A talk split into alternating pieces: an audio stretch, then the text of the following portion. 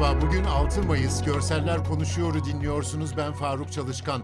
İçişleri Bakanlığı'nca Ağrı, Iğdır, Kars ve Ardahan'da 2065 personelin katılımıyla Eren 15 Ağrı Dağı Çemçe Madur operasyonu başlatıldı. Bakanlık açıklamasına göre harekat yurt içinde terörün tamamen ortadan kaldırılmasını amaçlıyor. Bakanlık kısa bir video paylaştı. Eğimli arazide tam teçhizatlı askerlerin aralarında yan yana 10 metre mesafeyle aşağı doğru ilerlediklerini görüyoruz. Yerde dizlerini aşan otlar çok sık olmasa da çalı ve ağaçlar da var. Yani yan yana yokuş aşağı giden ve tüfeklerini göğüs hizasında teyakkuz halde tutan askerler. Devam et kızım devam et. Devam et devam et. Devam. Arama köpeği iz sürüyor ve büyük bir kayanın altındaki boşluğa girmiş. Onu idare eden asker de tekrar bakmasını istiyor. Tekrar o karanlık boşluğa giriyor.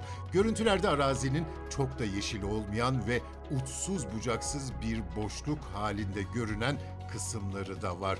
Covid-19'la mücadelede Türkiye genelinde iki doz aşı yaptıranların sayısı 10 milyonu geçti. Sağlık Bakanlığı'nın Covid-19 aşısı bilgilendirme platformunda yer alan anlık verilere göre yapılan birinci ve ikinci doz toplam aşı sayısı 24 milyon 353 bin.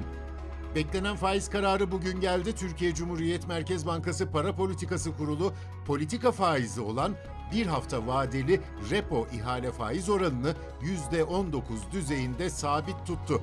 Kolombiya'da bir vergi yasasıyla başlayan ve güvenlik güçlerinin aşırı müdahalesi yüzünden giderek daha kanlı bir hal alan sokak gösterilerinde sıra 8 günü geride bırakan gösterilerde şimdiye kadar 24 kişi hayatını kaybetti.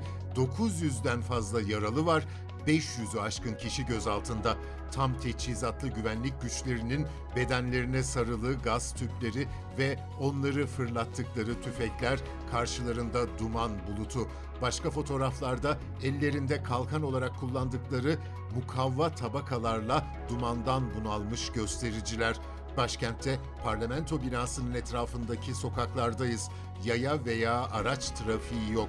Polisle karşı karşıya oldukları anlarda göstericilerin başları ve yüzleri örtülü. Göstericilerin temel mesajı gelir adaletsizliğinin sona ermesi. Vergi düzenlemesinin de bunu daha da artırdığını savunuyorlar. Kolombiya'daki Anadolu Ajansı muhabiri Sinan Doğan'la bu konuda yapacağımız podcast'ta bunları ayrıntılarıyla konuşacağız. Bildirimlerinizi açık tutun. Bugünlük bu kadar. Bizi hangi mecrada dinliyorsanız lütfen abone olmayı unutmayın. Hoşçakalın.